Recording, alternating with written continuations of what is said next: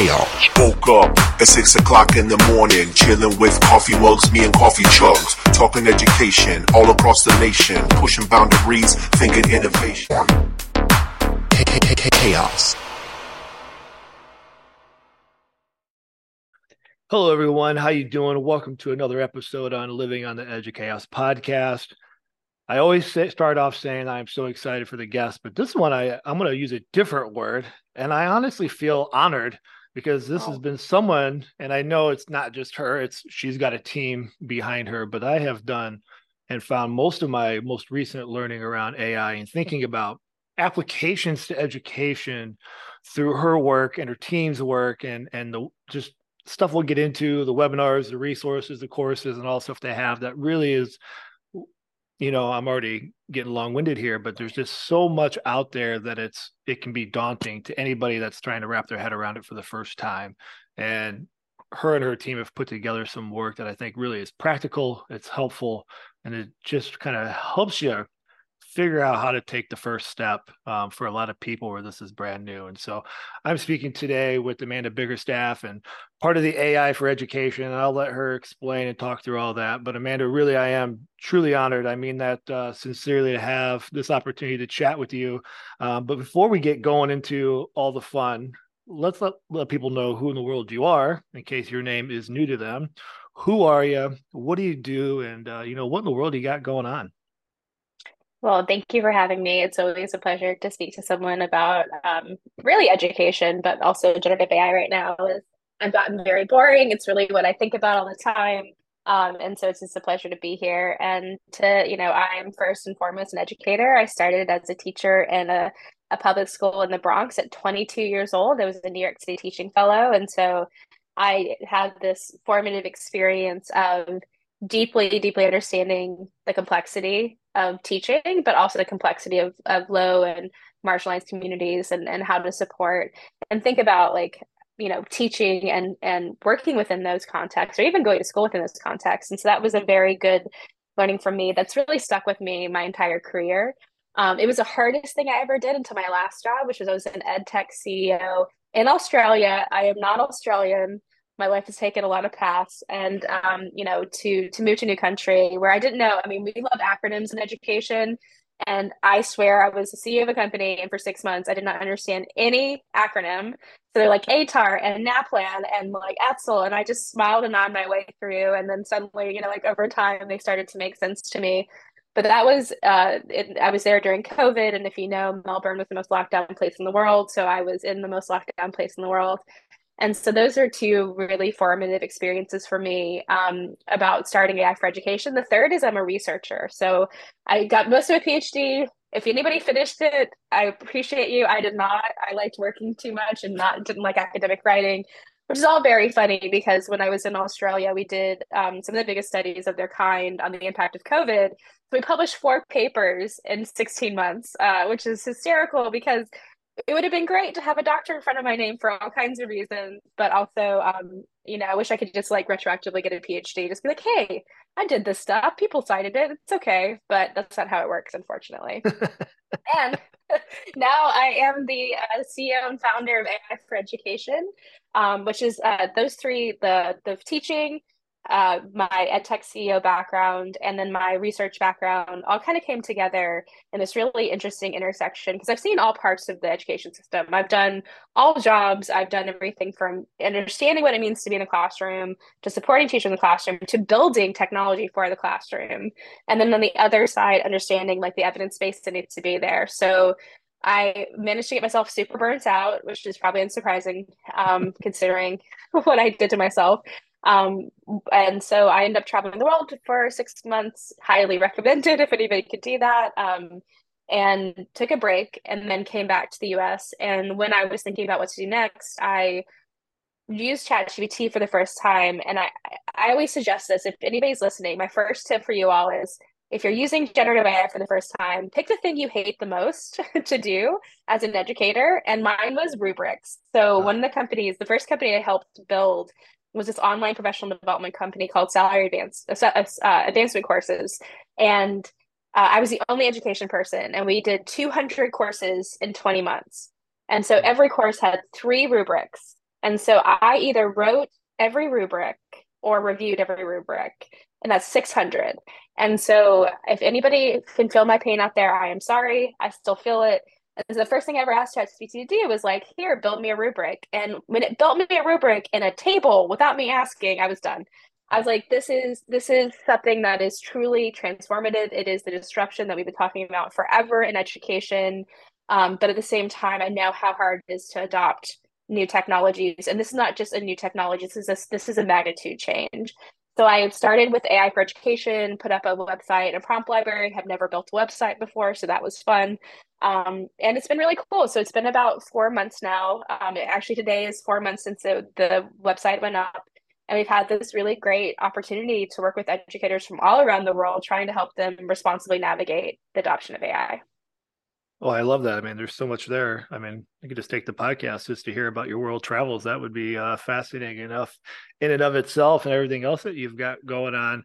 And uh, I mean, I think just that right there in of itself proves uh, the power of being a lifelong lear- learner, which you you obviously are. And you know, maybe to to kind of bridge this into some of this AI conversation, you know, thinking about when you were in Australia, and I'm thinking about acronyms and how much we love that in education, and to immerse yourself in a, a country with all new acronyms, you know, that's pretty much how a lot of people feel in the world of AI, acronyms or not. Just like what is all these this new terminology and what is this chat gpt and prompt engineering and prompts and you know all the stuff that comes with that i know that because I've been on the webinars, I've seen your stuff, and I want to I want to talk about some of the things that you guys have going on. But I want to start with a question um, before we get into that because I'll get really excited about it. But you know, as you're thinking about AI, you're thinking about education, you know, in that broader space. What is it that you wish like more people ask you questions about or wanted to know about AI in terms of educational landscape that maybe you haven't had a chance to to get out there? I mean, I know there's there's so much, um, but I'm just curious in your own learning journey. Congratulations on the four months of this of this new venture for you. You know, is there something that you're like, man, I wish people would ask me about this with AI? I'm really putting you on the spot, boy, right, right no, out of the here. But I'm just curious. I love it. Oh man, you know what's really interesting is that I think that this is one of those peak times where it's very hard to figure out what the question is to ask. And right. so a lot of what we do is actually put stuff into the world so that people have something to respond to. And so what I would say is that I think it's just curiosity. I think it's just I want people to be curious. Like you can ask me any question. I will answer your questions. I've got a very yes kind of space right now if people reach out to me on LinkedIn or through email. I try to take time and, and respond because the curiosity is really important. And I know we're coming off of COVID fatigue. Um, you you know, there's a lot of burnout. There's so many ed tech tools. There's so many um, expectations out of the classroom. And the one thing that the great place to start is like, how can this help you? How can this help you uh, lower your administrative burden? How can it provide some support in places in which you haven't had it before? Um, you know, we lesson planning it can be quite difficult. So how like ask me how you can you can lesson plan more quickly or more effectively or take that ex you know take that little time that you have and and actually create something that's more personalized for your classroom. Those things that are really hard for us to do because we're in this cognitive and mental overload a lot of times as educators especially at the beginning of a school year or if you're a new teacher in this case when we have a new technology. So i'd say like just be curious like and i think that's the most important thing we can do um, I start most of our PDs with uh, take out your phone. Everyone take out your phone. And you already have AI. AI has been around for 70 years. It's the chatbots have been around for a long time. And but the difference is we're moving from this idea of like classical AI where it's like predictive text, Siri recognizing your face. And what's happened is now we have this generative, this ability for technology to be accessed and to create with just words. So when people talk about all this, like all these these prompt engineering prompts, etc., all that means is that natural language, the way I'm talking to you today, if I was typing that and soon when I speak, instead of like having to think through and building code to get something out of a computer system, now I can just say, build me a rubric with these pieces. And that's what we call a prompt. And if you get really good at prompt engineering, all that means is that instead of going back behind the scenes again and doing like if then statements and syntax and all that kind of stuff, you're just asking a really good question. And you're also being able to follow it up with even better questions because it really is an assistant and or a partnership that you need to do. And so all of these things seem very, very hard. But in reality, because it's natural language focused, it is the easiest thing to do to get started. And so that's why we created a prompt library where you can just cut and paste because we know that like my favorite is people are like, oh, it's like Google. So I'm gonna go in and search like Google. And I'm like, it is not Google. In fact, right. it is worse Google. It is not connected to the internet. It hallucinates, which we'll talk, I'm sure we'll talk about later. And so, but people will use it as Google and ask it like a simple thing, and it'll either give back something wrong or just not be very useful because they don't have an understanding of like the, the difference but if you just ask it like build me a travel plan like you said so aaron i'm saying like you know go on the trip with me we're doing six months where should i go? I can now ask it like where like these are my interests. Um this is my itinerary. This is how much i want to spend. Help me help me plan something.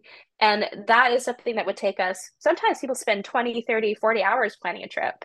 Um and instead it could take you like a, you know a quarter to even you know an hour of time. And i think that that's really the power but it's not something that's intuitive.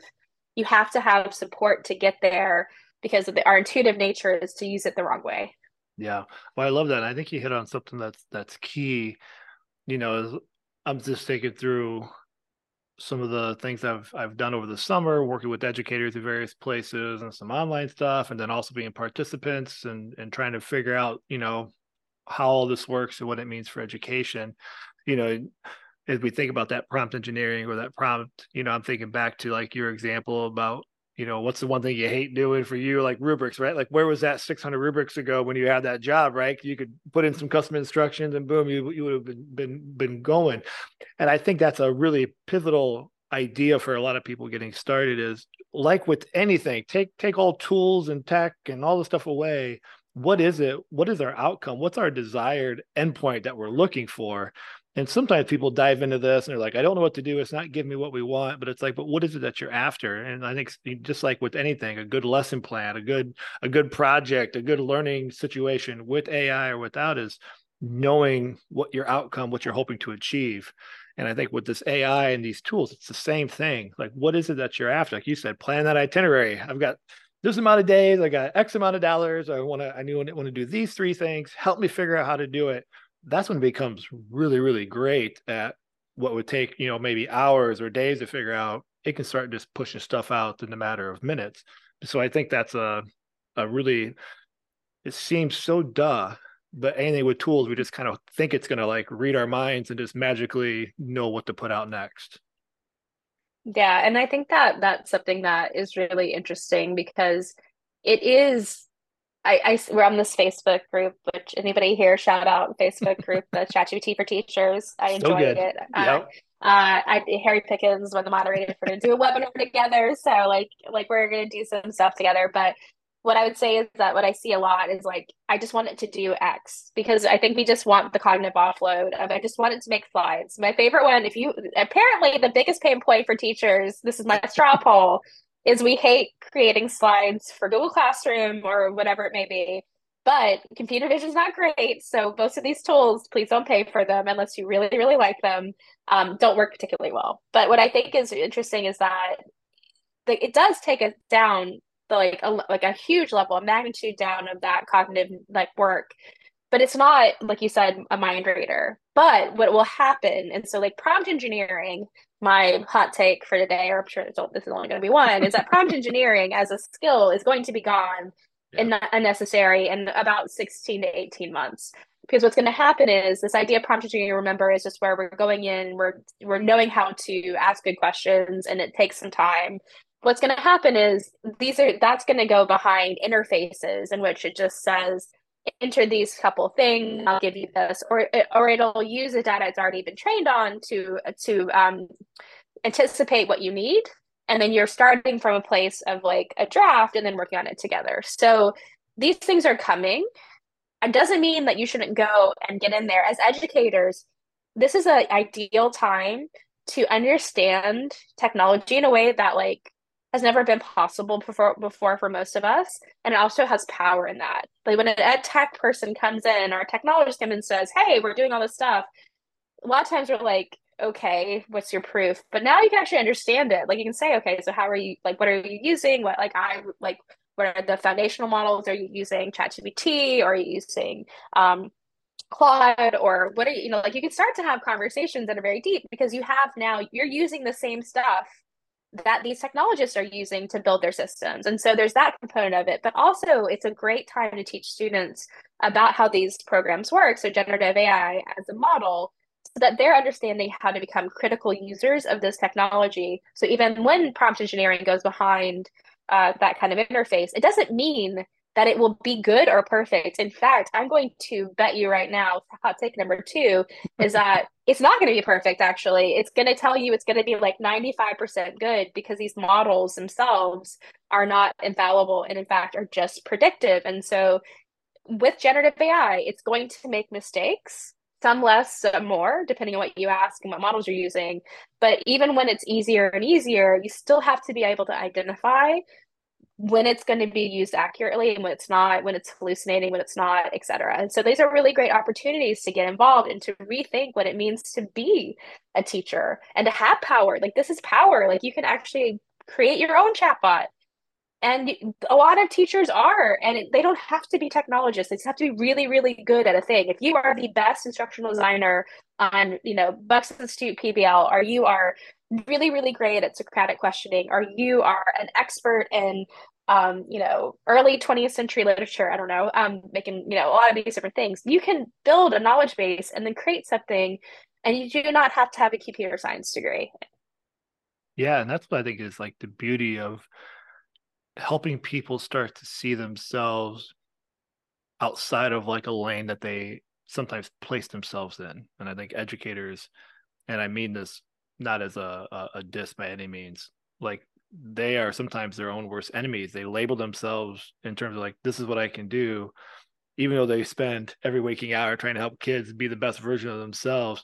They they sometimes like put so many barriers on themselves, like they don't even realize how incredible they are and what they do in their craft all day, every day. And this is true for admin as well to be able to see themselves doing exactly what you just said. They're like, no, I can't, I can't do that. You know, I'm not a computer scientist. I'm not good at X. You know what I mean? Like the very things we try to help kids not have that mindset. Sometimes we we do the very same thing in education, you know, um, to ourselves. And I think that's to me one of the biggest things I've been trying to work through is like, how do we help? There's more mindset than even tech learning. Like, how do I get you to see that you are capable of using these tools, even though it might seem a little overwhelming at first. It might seem like one more thing. It might seem like, holy cow, how am I even going to process this with, you know, kids and learning and all these things? And just realizing like once you start to like just dab your feet within the ecosystem, like you'll you'll you'll come alive. And I watch it happen time and time again.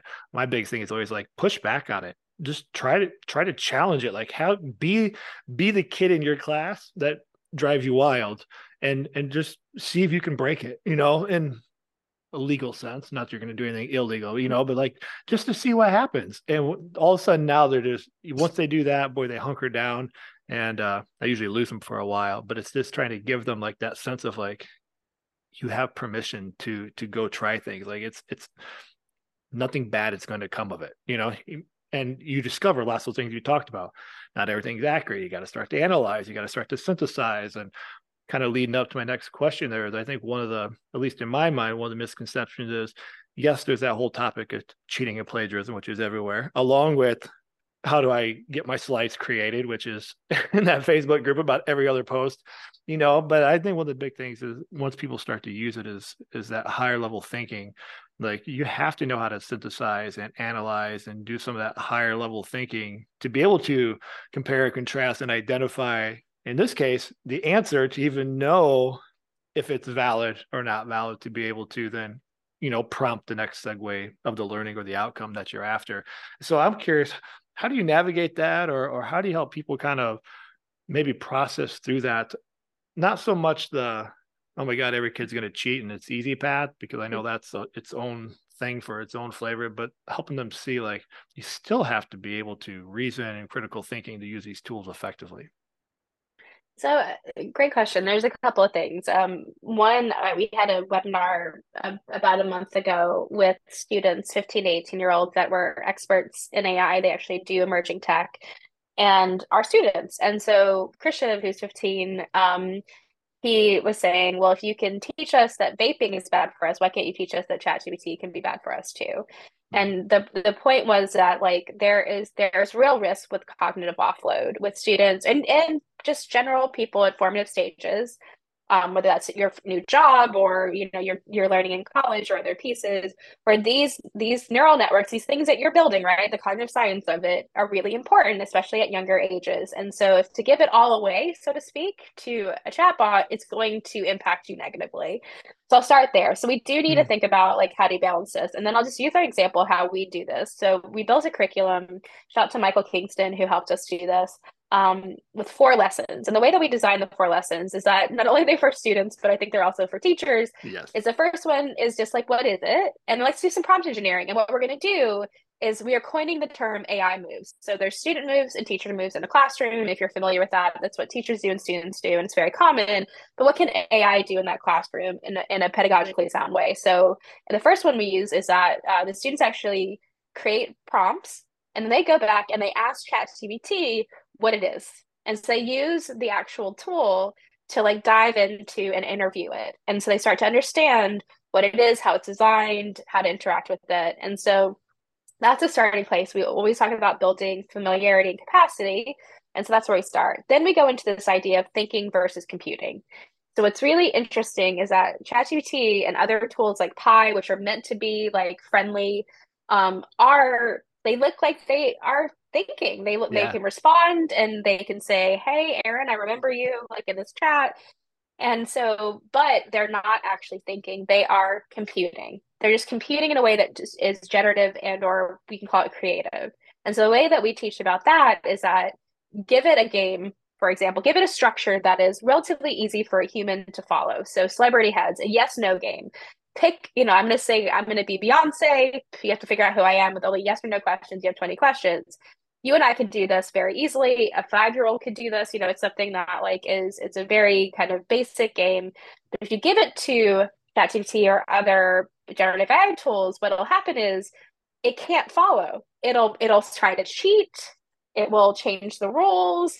It will forget. It do- doesn't count, so it doesn't know what number it's on and it's actually pretty funny. So in our you know demo of this the game we actually felt bad by accident and gave it a hint without meaning to because it was like doing so poorly. But what it does is it shows this very simple thinking piece that it can't do. And so you get to understand that this is still a computer program and you have to be very cautious.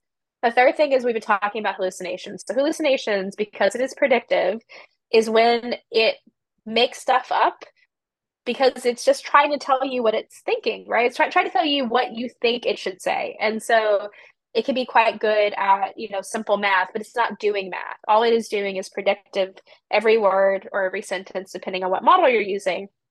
And so it gets it right sometimes because the training data that will say two plus two equals four a billion times. So it's pretty sure that's correct.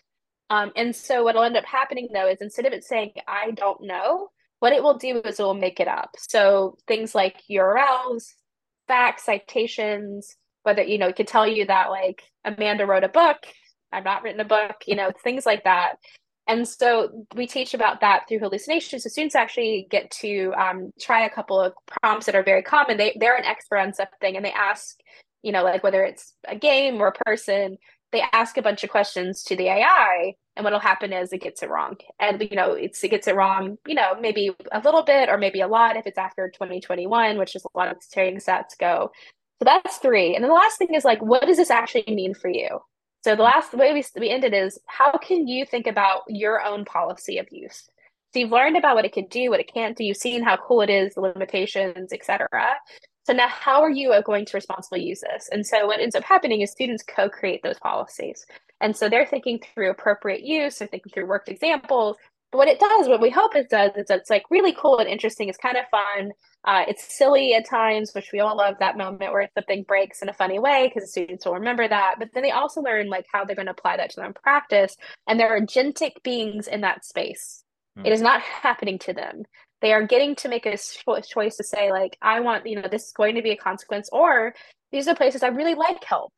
And this is like can we work together to create a space where that is the ai move where i personally struggle with refining a text or thinking up a thesis statement. Can i use this for my own practice to brainstorm? If i keep track of it if i show you my prompts if i do it in a way that is thoughtful and productive instead of just saying no blanket no. And i think that that's where it really gets special because then again this is that opportunity to democratize access to to computing right and to building creating that shouldn't just stop with teachers, but also hopefully be a huge part of students' experience because it's going to be there in industry no matter what happens. Right, right. Yeah, I love that.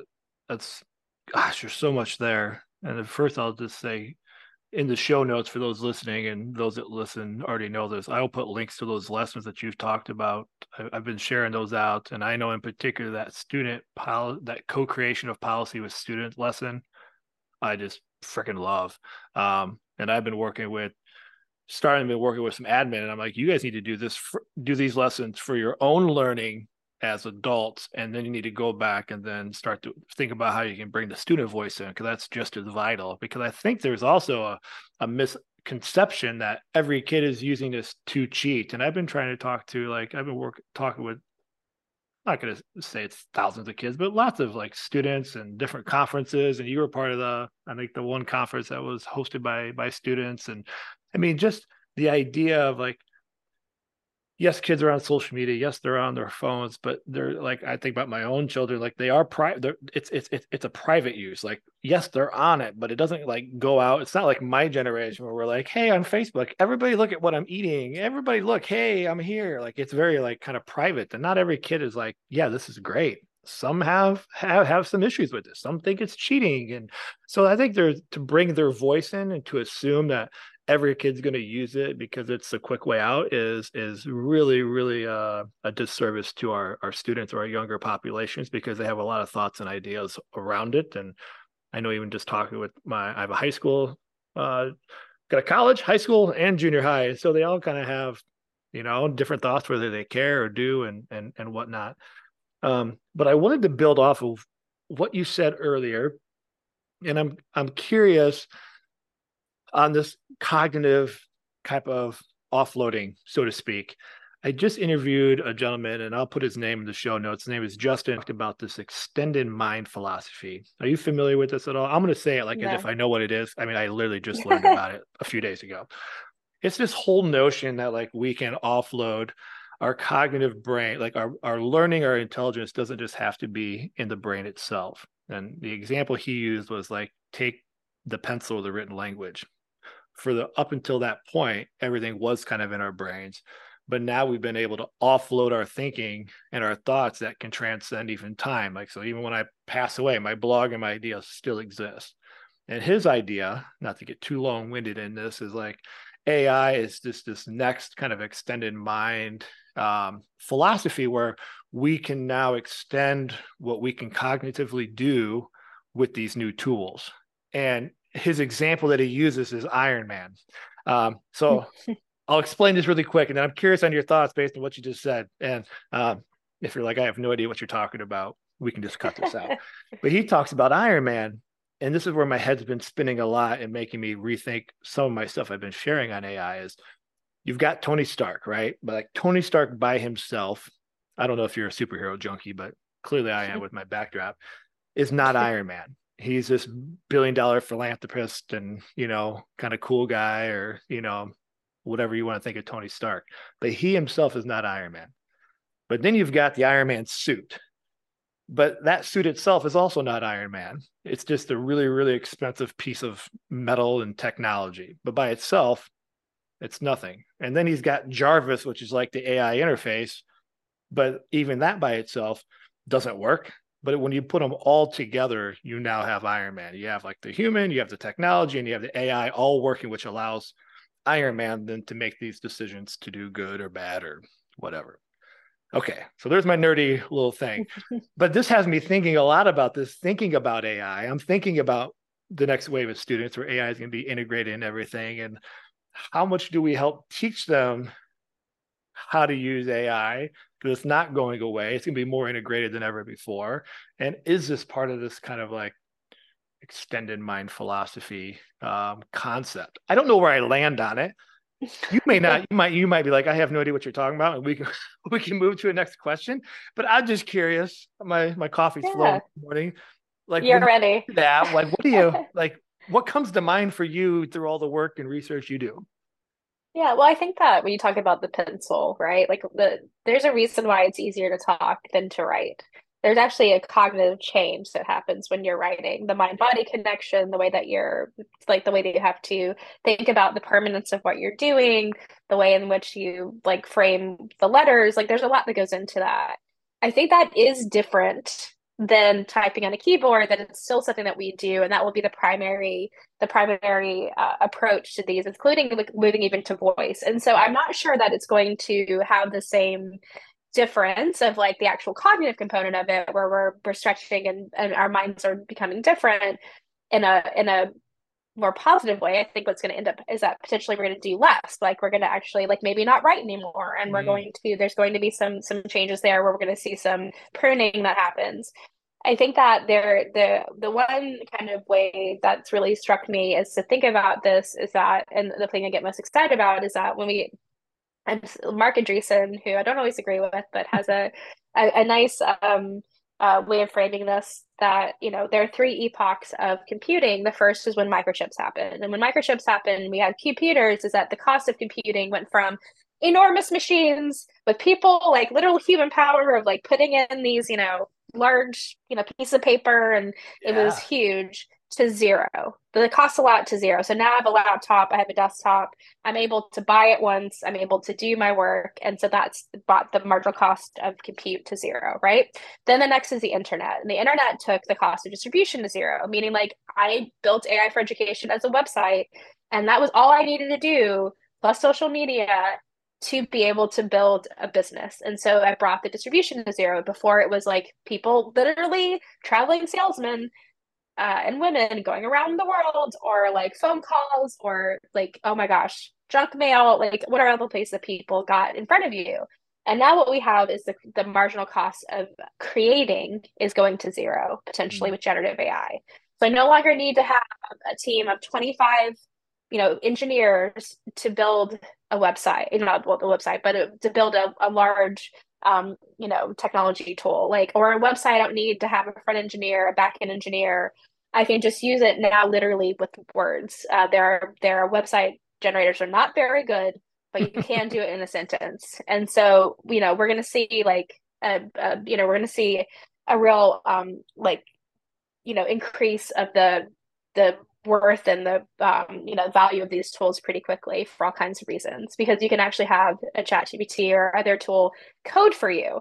And while it's not perfect it is a lot faster than coding on your own. So right all that's to be said is that there are these opportunities now to create in ways that have never been possible before.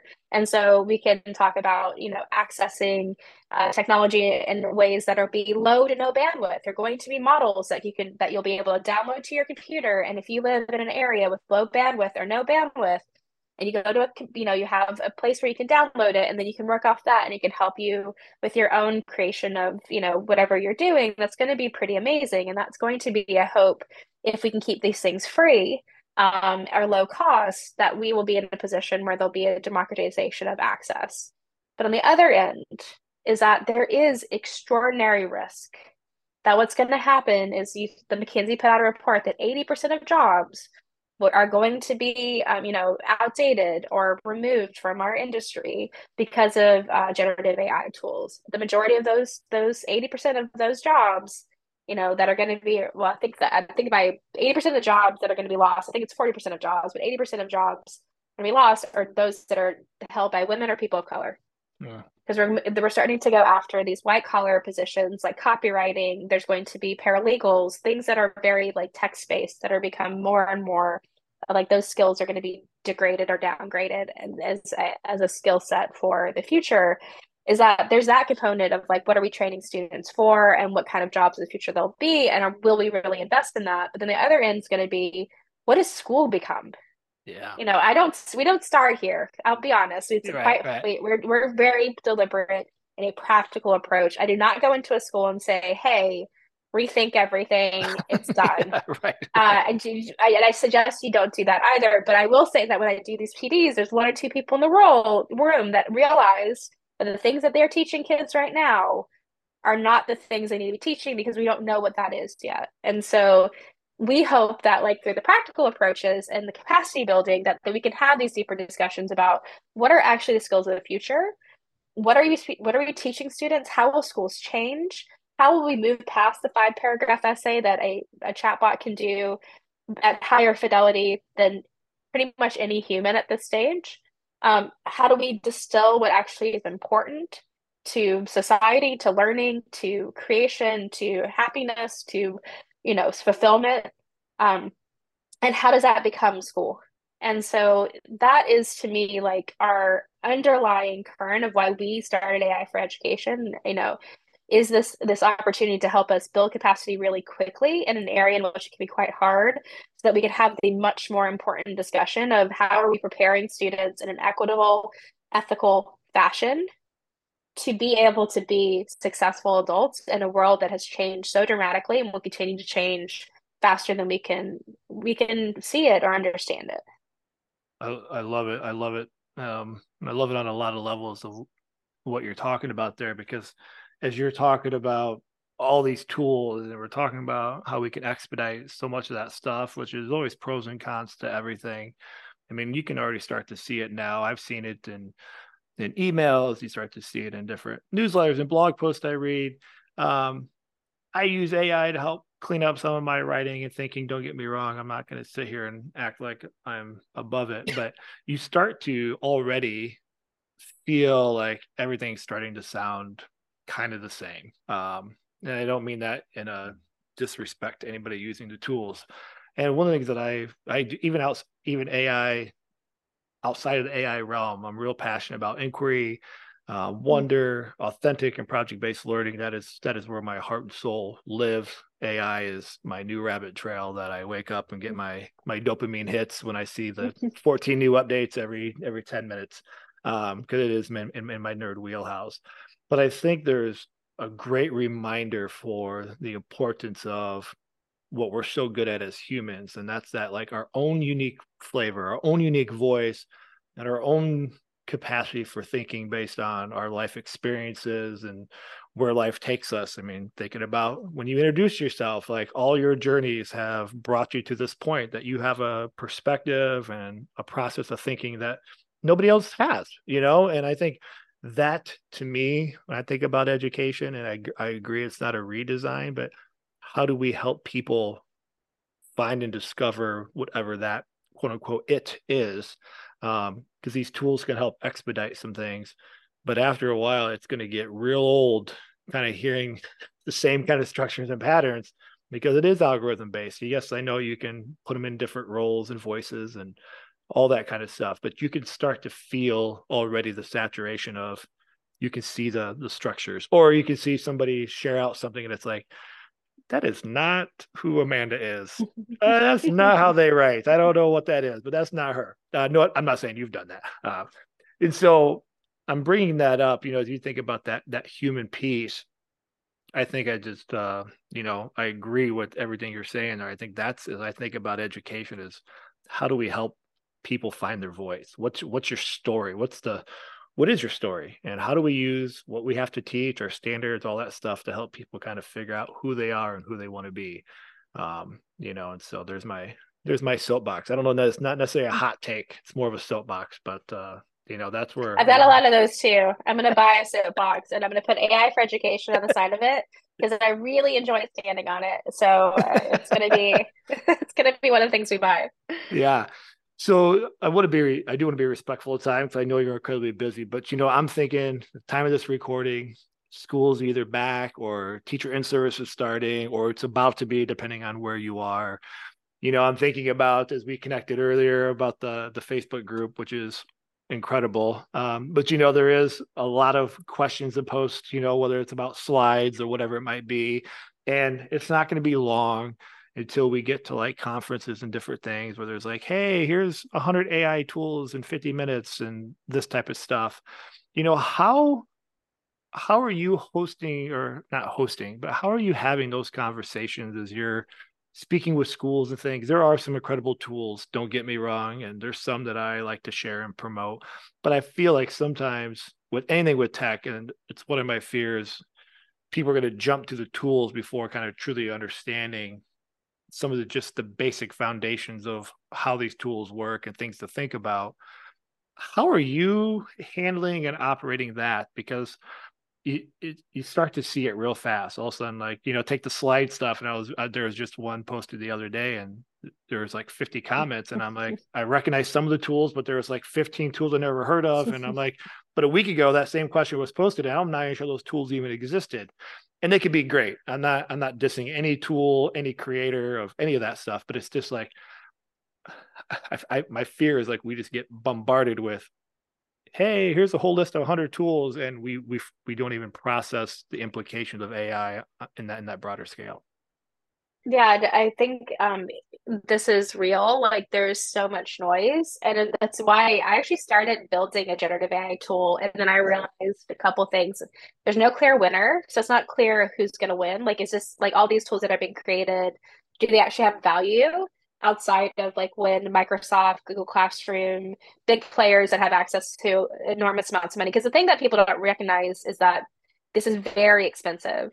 So all these tools that you might be using or looking at cost the like the, the the the cost of actually doing this type of computing is so much more than normal computing especially if it's complex and they have to use a gpt-4 or um, you know, more complex models. And so that's why you get asked to spend $10 or whatever, because these are very, very expensive tools. If you know anything about like building a business that's a software as a service business, usually your, your costs really are only like AWS and like how much storage you have and how flexible your database is. So if it gets really busy, you can, you know, not knock people out. But it's not that expensive, incremental, and it's incremental versus something like GPT-4 which is very very expensive and mm-hmm. why people have tokens and so that's something to consider is that a lot of people are going to be asking you to pay for stuff right now even if it's not that good and anyone that tells you that they have a, a tool that has no hallucinations and no bias and works all the time is not telling you the truth so i'm willing to say that hot take number three i don't pay for anything i only pay for gpt-4 only because I run a company where I have to show it. I do like Code Interpreter, but yeah. otherwise, I would be using only free tools at this stage. And we do not actually endorse anyone. Um, not saying that there's not immediate value. We're doing a webinar with a tool this week. I have, you know, we we do want to make sure that we're supporting the the ecosystem, but schools should not be buying these tools yet because it, and they're actually going to be launching this responsible ai badge for for both for we're building a micro credential for educators who want to be able to bring this back to their own practice to their school because there's really no um, place to go yet to get that training and, and get that baseline and then the other end, what we are doing is the responsible AI tech tool badge. And what this means is that these companies, and these are, we have a, a something that can be put into the, the notes of the six, top six questions to ask at tech, but we it needs to be like these programs need to have uh, a commitment to lowering hallucinations and bias, to student privacy or just privacy and transparency of the models, to um, progress, meaning that they're willing to update and share and recognize that this is a work in progress, that nothing is set in stone, and that they are committed to efficacy and effectiveness and evidence base.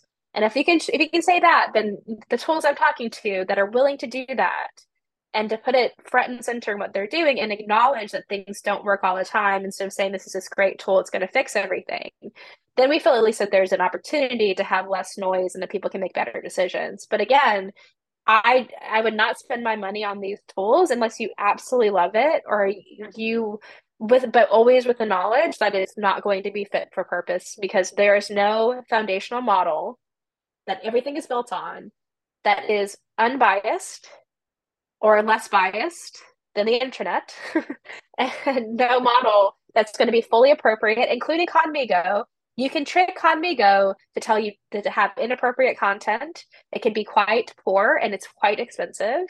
um, and or things that are going to say that they do not hallucinate, that they do not make things up. Um, it's getting better in some cases with different types of approaches, but realistically, we're in this world where generative AI is the worst it will ever be. But it does mean that it is a brand new technology. And even though it does some things amazingly, it does a lot of things not so great. Um, and there's a ton of research that shows all the things I'm talking about. You know, the most recent one is that uh, there was a political there's a political test of 62 questions that you that is kind of a basic test and they uh, researchers asked the foundational models these questions and what they found is that um, they were on a political spectrum. Mm. so ChatGPT was more liberal, libertarian. Llama 2, which is Meta's, was more conservative and when they were able they weren't able to do this at the, the, the models that we use today because they're very complex and they're not open but they were able to, to use some of the older models to then say okay if you're already on the spectrum what if i train you with data that's very similar to the spectrum like right wing or left wing and what happened is those models became more right wing and more left wing they became better at identifying inconsistencies on the other side of the spectrum but worse at identifying their own mm. and like the own inconsistencies or false falsehoods on their own. So these are examples of what happens. And so we have to be super cognizant. And I, you know, I don't want to say that we, we talk about being responsibly optimistic. I am optimistic and I hope we, you know, take our course or use our prompt library. Everything, almost everything we do is free because apparently I'm not very good at business yet. but um, you know, uh, it's purposeful for that that that equity component. But what I would say is that you also have to deeply understand the limitations, be agentic, be understand that like you have autonomy, you can make decisions, that students should be taught not just that this could help them like learn English better or but that this also is something that has entrenched bias that can mess up that is something to be critically consumed. And so i just think that there's that balance. And what that means though is that it's very very hard to navigate. So if I can, I know we're coming up in time, if I can leave everybody with like a positive next step is that be comfortable with the fact that it's changing, that you don't need to be an expert, that all you need to do is build capacity, be open and curious, and be willing to try things out and to, and to have dialogue with your colleagues, with your students, with your admins, with your family, and normalize this. Because the worst thing that possibly happen is students are are doing this on their own because there's not a space to do that in the classroom that teachers are ostracized because they're embracing it and others ones don't feel comfortable and so there there's now that you know degrading like of that relationship or that we have these experiences in which your feedback is not being given to the people that are building these models. And if anybody tells you that sam altman is doing it for the the, the good of the world he's doing it to make money and he's going to make oh he's already making a lot of money but he's going to make even more. So the, we have voice right now to like actually have a conversation about what works or doesn't work and what we want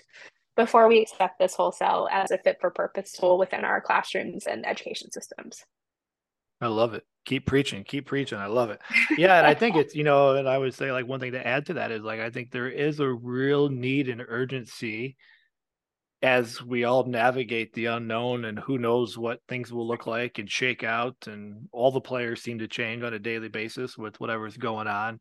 But there's a real urgency i think in education though to continue to build in conversations around ai not just with our colleagues but also our students as i think about making sure that we are building an awareness around these very topics so that students have an opportunity to have a voice at the table um, if mm. they so choose to be there. And if we don't, to me, in my mind, I think it's with anything of authentic learning, if we don't provide those opportunities and they don't know what they don't know, then how do we start to continue to have deeper conversations around the bias and the ethics and not that we're going to magically change that and just a little bit of stuff but there's a real i think a, real need in, in all schools where we can have conversations with all students, which means all shapes and sizes, colors, ethnicities, all the things to just be like, hey, like this stuff matters. And this the younger generations prove time and time again they do care and they are passionate about mm. the world and you know um, ai is, is is is another space for them to you know voice their their their ideas and concerns because i think they do care about the earth and and you know maybe to some degree i think about my own children they're not they're not extraordinary special. I mean, I think they are a little bit unbiased, but I mean, but but like they have an insight to the world that I never had or you never had just because of technology and the way the world is, which is good and bad. But they have real passions about things.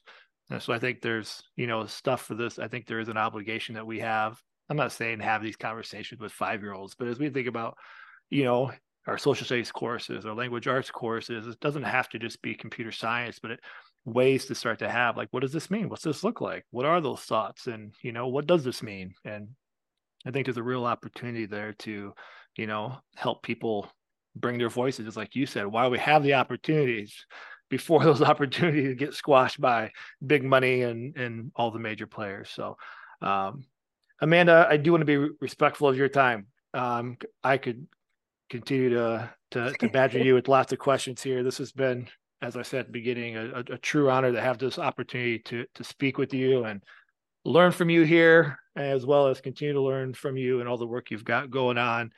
I will get all the stuff in the show notes, but if people want to learn more about you and your work and follow your journey, we'll get all the links in there. But as I always say, for those sitting at a red light that maybe want to go jump on and start following now, where are some of the best places to uh, continue to learn from you and and and learn from all the incredible work that you guys continue to uh, produce and create?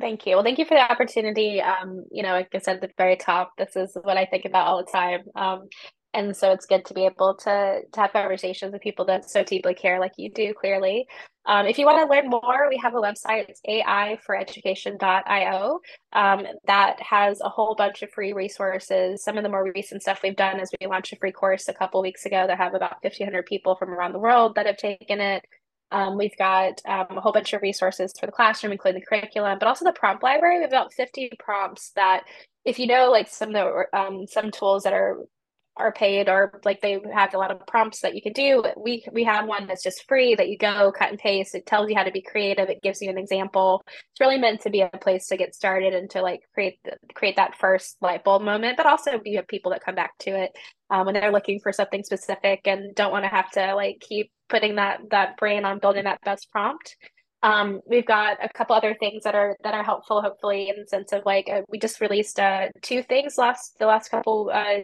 this last week around policy. So we have a student policy kind of flow chart where students can make good decisions about when and how to use AI in their own practice, as well as a guide to developing one at school level or system level. And so those things are all free on our website. Um, and if you want us to come in and actually have a chat with your team or do something, a workshop, we do a lot of those both nationally and internationally. So that's kind of the best way. Also, LinkedIn is how I met Aaron. Um, I didn't post on LinkedIn for nine months, and actually, it is not my comfort zone. This is one of those times, I guess, maybe if I can leave with leaning into the discomfort. Uh, I started posting again in, um, you know, Marchish, and uh, it's been pretty consistent, really focusing on like trying to provide high value stuff. And what's happened is, um, you know, we're in a position now where we're going to, I'm going to be a top voice in education. I think you're the first person that knows uh, it after Labor Day. And mm-hmm. so it's very cool, but it's a good example of like, sometimes if you're like right person, right place, hopefully right person, but right person, right place, right time, that the good things will happen. So if you're your own entrepreneur, you really want to get into this work, what I would suggest is like share the things that are really impactful um, and that are really like meaningful and you'll, you'll get good things to come back to you. Well, I love it. Keep doing all that you're doing. I've found a ton of value already from following your work and your journey, and I know I'll continue to do so. And that prompt library just to put the icing on the cake there. There's a really good rubric prompt uh, that could save teachers uh, sometimes a good one to start with and uh, probably know, the very one you wish right? you had yeah. It's so. the very first one i ever did and i did not write it nearly as well but when i did do this together it was the first one i did. But like thank you so much. I just have appreciated the time together. Yes absolutely. Thank you so much uh, for joining me today chaos. Woke up at six o'clock in the morning, chilling with coffee mugs, me and coffee chugs, talking education all across the nation, pushing boundaries, thinking innovation. Chaos.